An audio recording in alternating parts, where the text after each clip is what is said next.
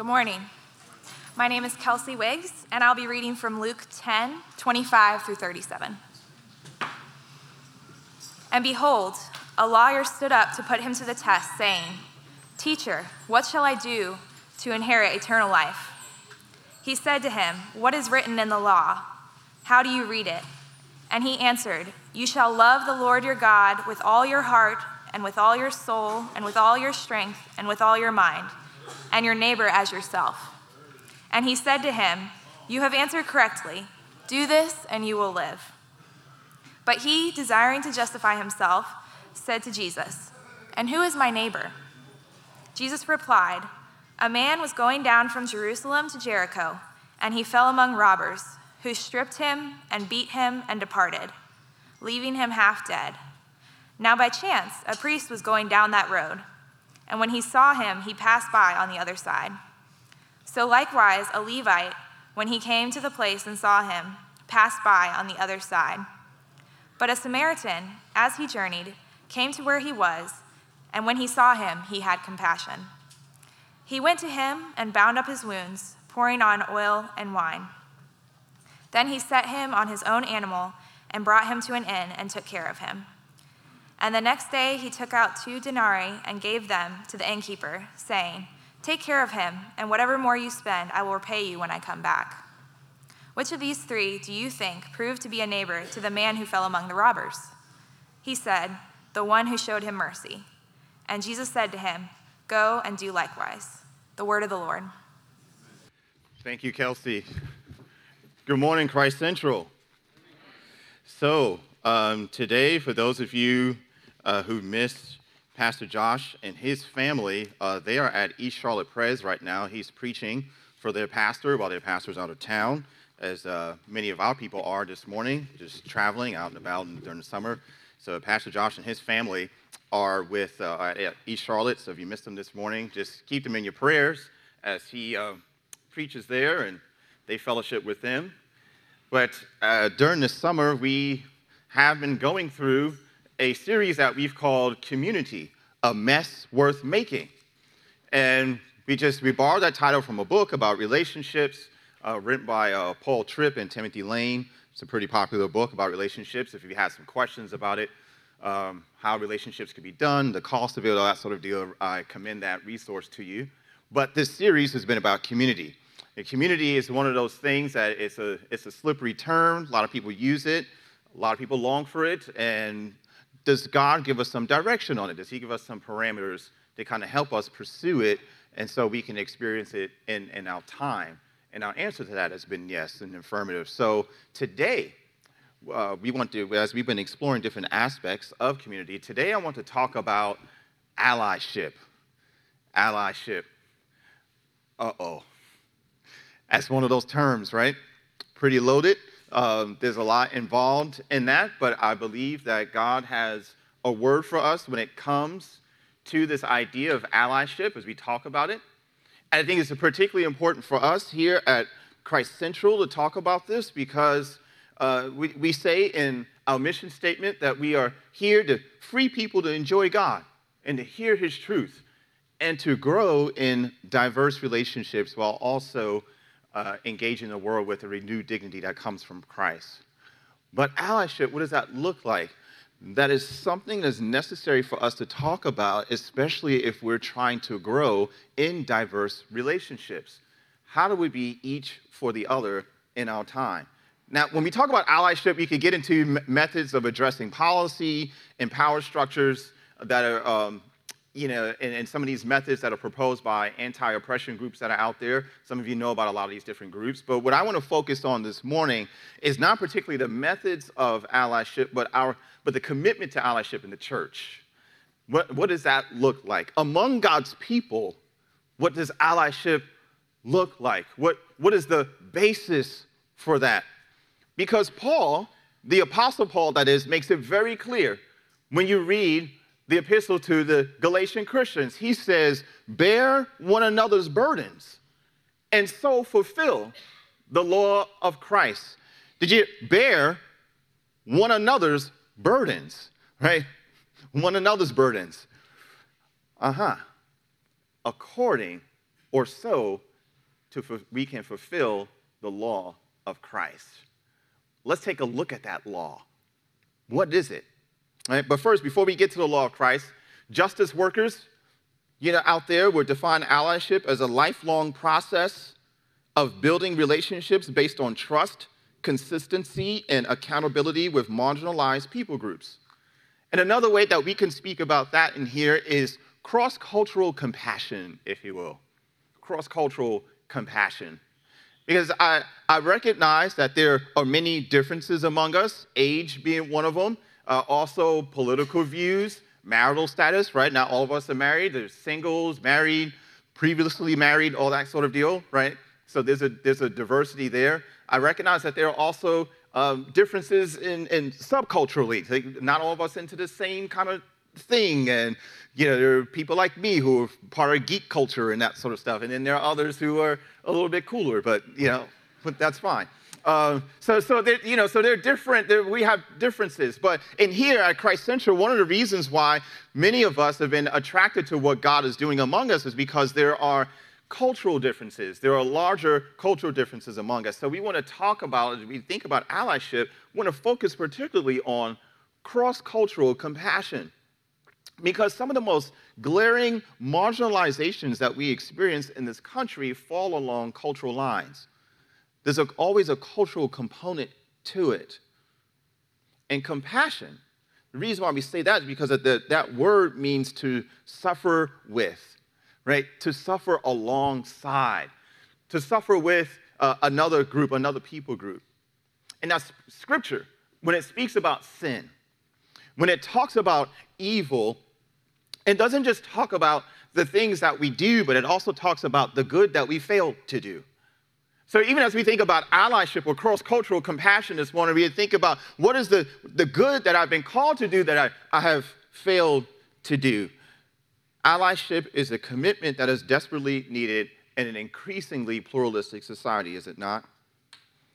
And our life, uh, uh, our, our, our lack of commitment to this cause has life and death consequences. About four years ago, some of you remember, in Chapel Hill, um, a sister named Suzanne Barakat lost her brother and two friends to Islamophobia. And apparently there was a guy who's lived in the dorm and he had issues and decided to take out his issues in a violent way. Right? And he, he eventually, you know, he, he goes into the, the apartment where these young people live of Muslim origin and he takes their lives, like execution style. This happened on near our college campus.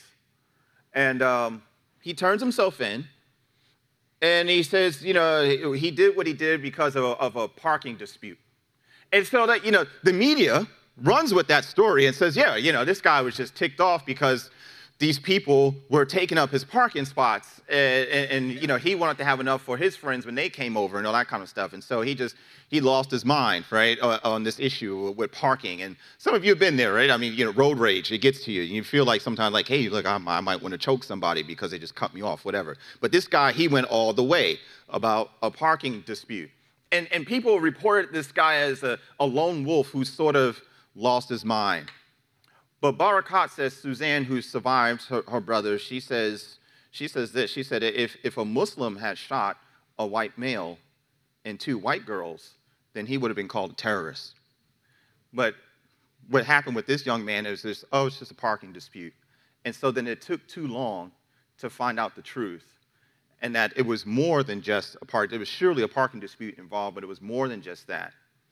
And because of the negative perceptions that are out there about our Muslim neighbors, or those who are, uh, have a Muslim heritage, uh, there, there was a lack of cross-cultural compassion in the backdrop, right, uh, for, for, for this hate crime. And there was a, a poor quality of care for the victims, the survivors of these young people who were needlessly killed.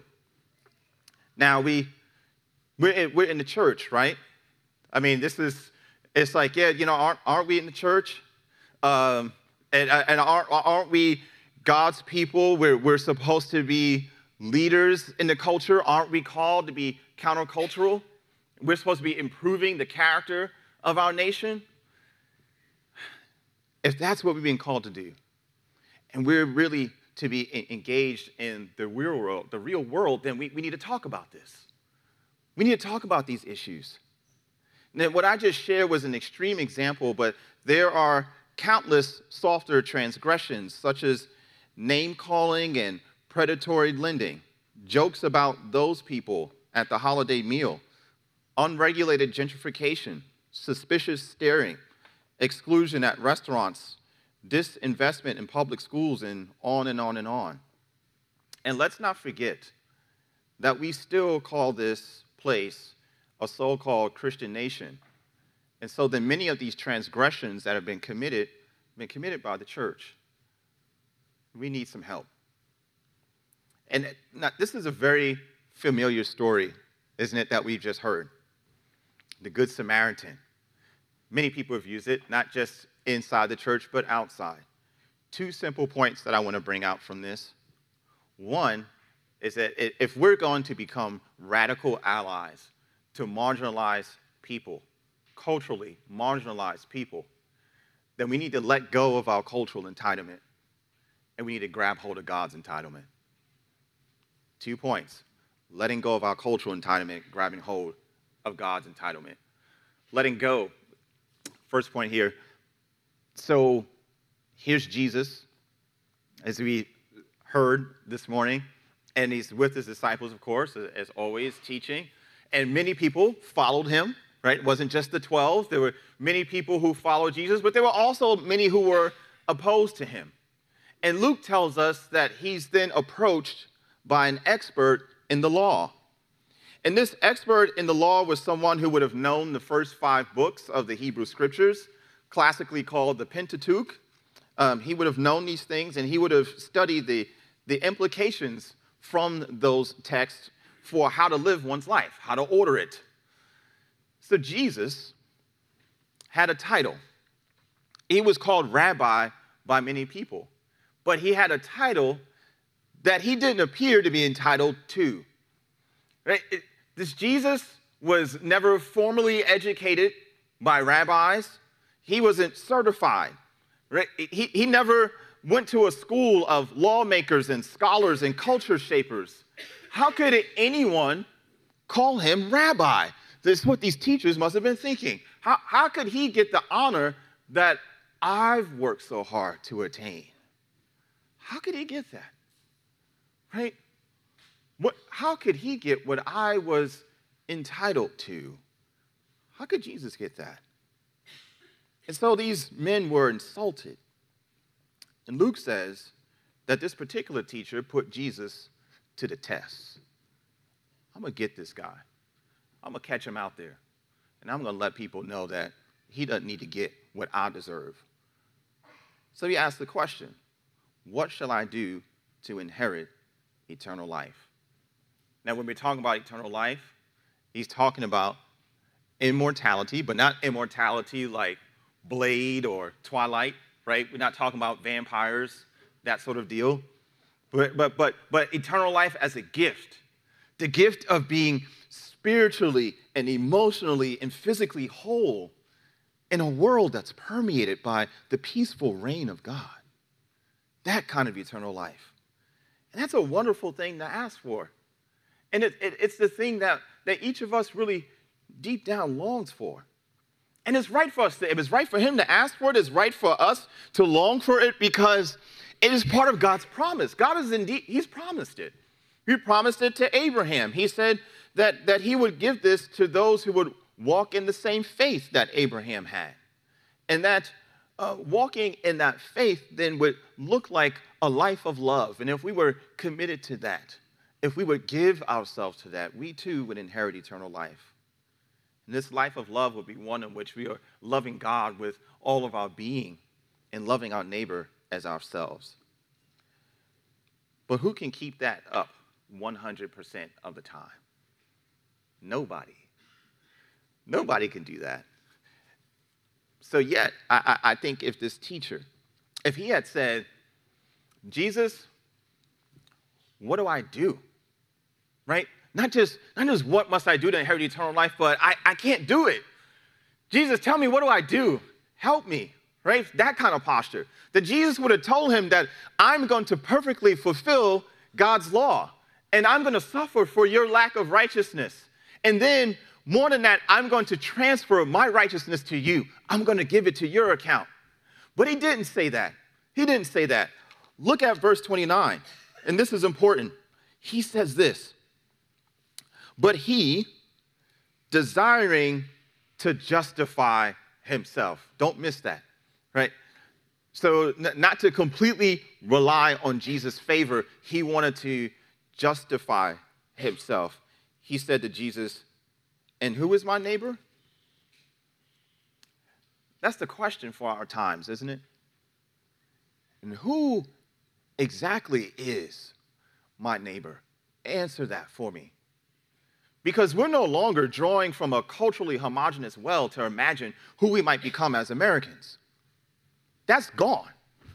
Some people are holding on to that and it's tearing us apart. We need to let that go, right? And, and, and, uh, and who is my neighbor? That's the question. Uh, uh, imagine, uh, I imagine that for many of us, for many of you, that this, this city is a lot different from where you've come from. And, and if you're a native of Charlotte or this area, it's not the same place that it used to be. So it can be stressful right, to be in a place like this that is increasingly pluralistic and, and w- without family nearby. You don't have family or and just paying the bills, being unsure about the job market, and having to worry about other Christians feeling offended by your values or something you said or something you may not have said. Who is my neighbor? That's the question. Now, if this man valued his ego, he would not have asked that question.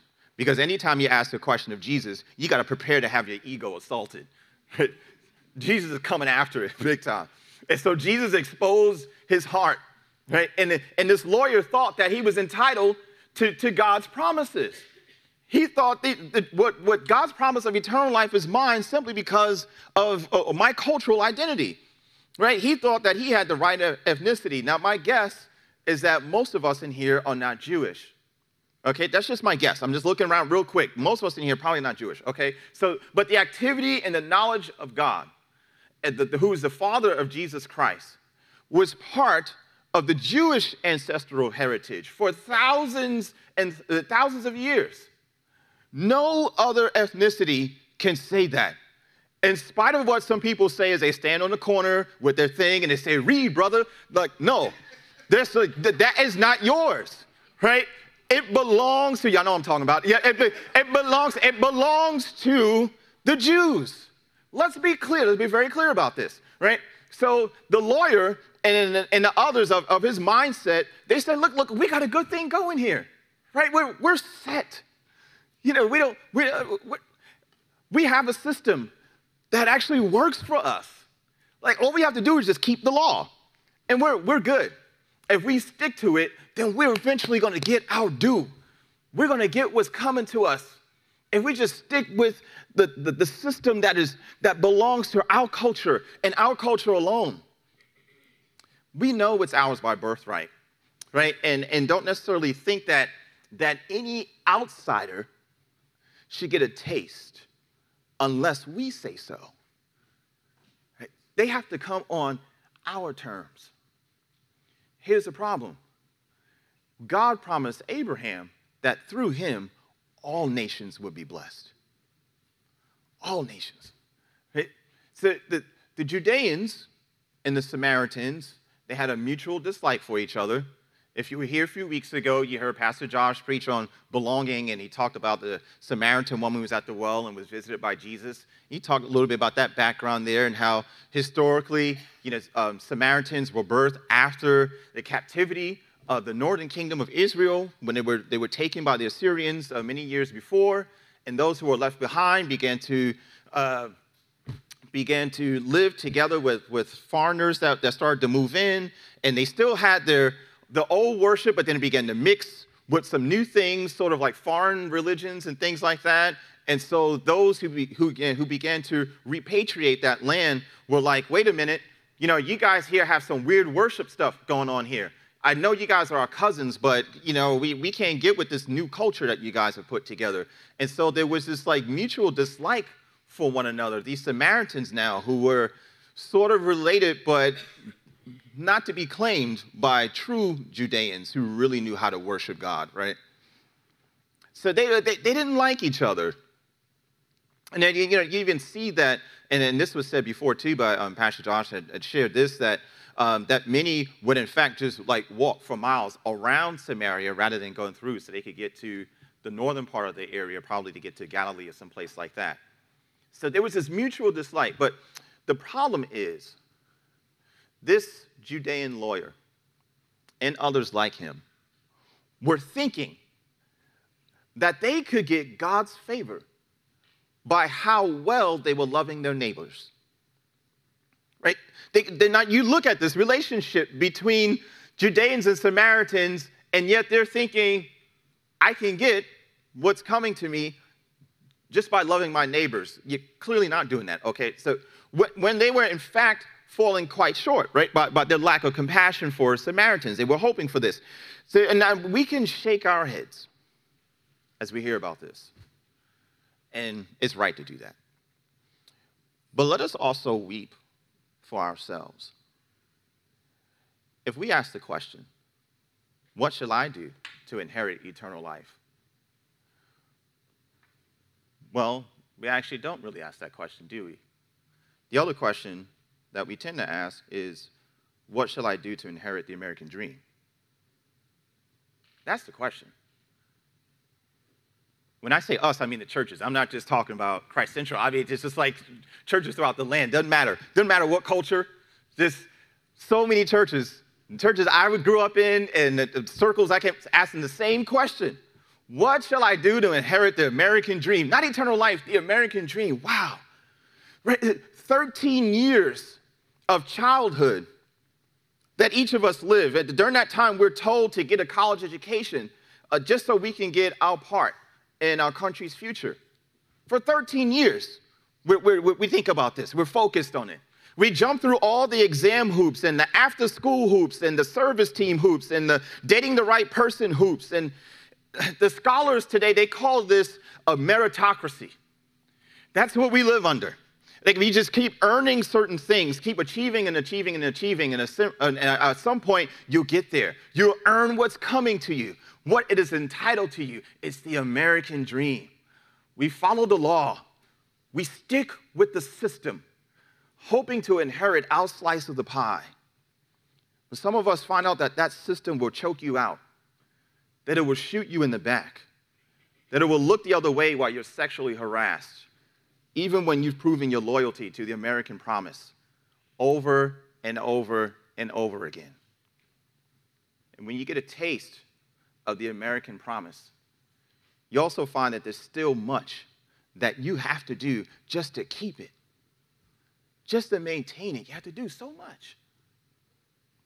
So we lie to ourselves and to others and work until we drop and cheat a little and, and have just so we can have the right networks and the right money and the right skills and the, the right temperament. And most people will tell you, if they're honest, that one day they look in the mirror and they don't recognize themselves anymore. They don't like who they've become. All that hard work for something that we think we're entitled to. Is it worth it? Is the American dream, is it, is it really worth that much?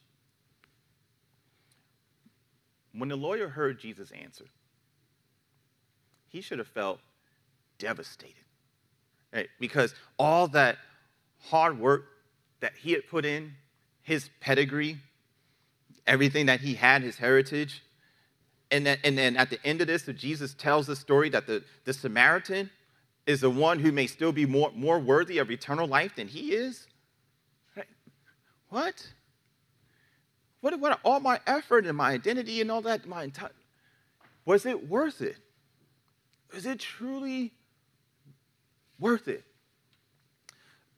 Someone in this room this morning may be thinking that they're entitled to life's best because they got straight A's through all of school and, and you got made achievements at, at work eh, eh, and you followed the system. Jesus may do to you what he did to this lawyer, and he broke his whole junk down. Right? You may, at some point in your life, if you haven't already, get the lowest grade you've ever achieved in your life. What will you do then? See, you might be sitting here today, you might be your family's last hope. You're the one who broke the cycle of poverty. You're the one who broke the cycle of addiction. You're the one who, who broke the cycle of harsh economic conditions for generations to come. All the hopes and the, the hopes and fears of all the years are laid on you this morning. Right? It's, it, it's on you. You've got to carry this. And, and you, you work in that meritocracy and, and, and I know that I've worked real hard and, and I've gone to college and I've done what people told me. I've done what the establishment told me that I needed to do, and I, but I'm just, I'm barely holding on. These burdens are too much. We have to let go of our entitlement. We got to let go of it. It's going to kill you. So Jesus challenges his lawyer out of love. And that's how I'm coming to you this morning, out of love. He, he, he challenges his lawyer, he challenges me, he challenges all of us. But you, you wouldn't think that, that bowing to the American meritocracy would ruin you, but it will. It will. Many of you can already give testimonies to it. You can talk about your families and what's happened. People who've been chasing after status and thinking that if they just keep going, they'll eventually get what they're, what's theirs, what they're entitled to. And they've lost you, they've lost their kids, they've lost their dignity, uh, just all kinds of stuff. If we continue to live in self assured righteousness, we become people who mock and ignore and rob the wounded and the marginalized. But if we're going to be saved from ourselves, then we need to let go of our entitlement. But Jesus is merciful. He doesn't just leave us empty handed. He doesn't say, just say, let, let go of this. He didn't just tell, talk to the teacher and say, let, let go of it, let go of it. But no, he, as he's heading into the future, he says, I want you to grab hold of something. Grab hold of what God is entitled to. Grab hold of God's entitlement. Look at me in verse 33. And yes, I am wrapping up. But verse 33 But a Samaritan, as he journeyed, came to where he was. And when he saw him, he had compassion. He went to him and bound up his wounds, pouring on oil and wine. Then he set him on his own animal and brought him to an inn and took care of him. Do you see the cost here? Hey, do you, do you see what he's giving away?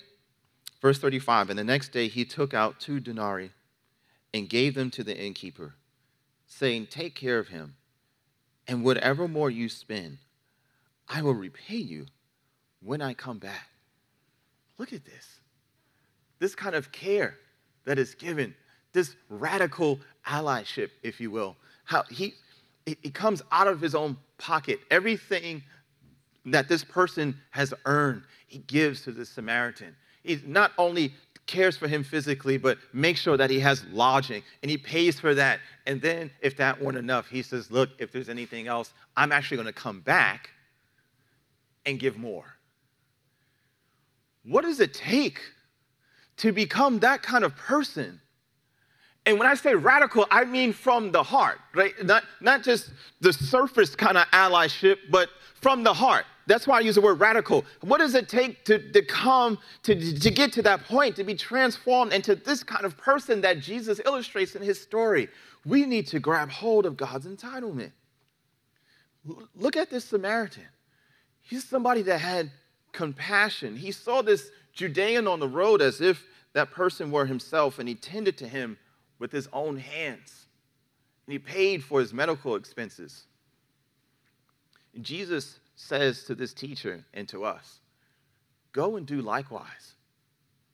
Can we be allies to the culturally marginalized like that? Jesus' way is so demanding, isn't it? Like, how, how can we fulfill it and know that God's promise is ours? We must do what the lawyer didn't do. Uh, like, uh, when he was called to go and do likewise, we must ask Jesus to have mercy on us. Jesus, have mercy on me. We have to see ourselves as a Judean left half dead on the road by the crippling demands of a society in which you have to earn your spot and climb the ladder till someone says stop or you die trying. Jesus, have mercy. We have to see ourselves as left half dead on the road by the crippling shame of our families of origin that we just keep hiding from with our addictions and our work achievements or our anger at those who are different from us. Jesus, have mercy. We have to see our sin and our shame and our self righteous path to prosperity and how those things have left us bleeding out on the road. Jesus, have mercy. When we're done trying to rescue ourselves, we need to look up and see the true Good Samaritan who was stripped and beaten and killed by crucifixion, that self assured sinners like you and I might be healed and walk right into what only Jesus could earn for us his kingdom. See, Christ was the one who was ultimately marginalized, both by God and by man, that we could inherit what only he is entitled to. And so when we look up at Jesus, we see that in him we have a true ally. If you're free then from de- depending on your, your cultural privileges to get ahead, and, and this, this is important, if you receive all that you do have and will have as a gift from the Lord, not something that, hey, I earned this for myself, I got this. no, this is a gift from God then you'll be free to suffer alongside others in ways that may cost you. The Apostle Peter says in one of his epistles, as each has received a gift, use it to serve one another as good stewards of God's varied grace. See, when you give up cultural righteousness and live under Christ's mercy, then, only then, can you joyfully come alongside the culturally marginalized, not only to suffer alongside them, but also to learn? It's time for us to squash the competition and become radical allies. In the name of Jesus Christ our Lord. Amen. Let us pray. Heavenly Father, we thank you that you have given us a true ally. In Jesus, we have someone who has come to suffer alongside us as one of us. And in him, we get to share everything that he alone is entitled to. We thank you, Lord, for all these many and manifold blessings. We pray, oh God, that as you continue to bless us, that we will receive all things from your hand as a gift, that we might be changed into people who are willing to give stuff away, to give ourselves away, so that others might be lifted up with the tide. And Lord, let us not be mistaken. It is the tide that you bring, not just a tie that was created by our government or created by one particular culture over another, but a tie that you bring and that you will bring. Lord, we want to all be lifted up together, that all the nations may glorify your name and give you the honor that is due to you. Father, see our hearts and have mercy on us. We cry out to you because that the enslavement to entitlement is so deep. We want so much to get what's coming to us, Lord. And we're so easy. So, so it's so easy for us, Father, to, to criticize, Lord, uh, others who are who are who are giving themselves to the American dream and it looks like they're making it. But Lord, deep down, we want the same thing. And we're mad because we can't get it. But God, through Jesus, you've given us more than what this country can give. You've given us your kingdom. And we want to live in it fully and for your glory and honor. And we want to see those who we have formerly called enemies become our brothers and sisters. And we want to stand side by side and suffer with each other and hold one another and serve one another and love one another and, and carry one another and bear one another's burdens so that the world might know that we serve a God who saves us by carrying the burdens of all humanity. Oh God, the Lord over all oppression, and the Lord who grants salvation to all men. We lift up our cares to you this morning, our burdened hearts. Change us according to your mercy and your goodness. In Jesus' precious name we pray. Amen.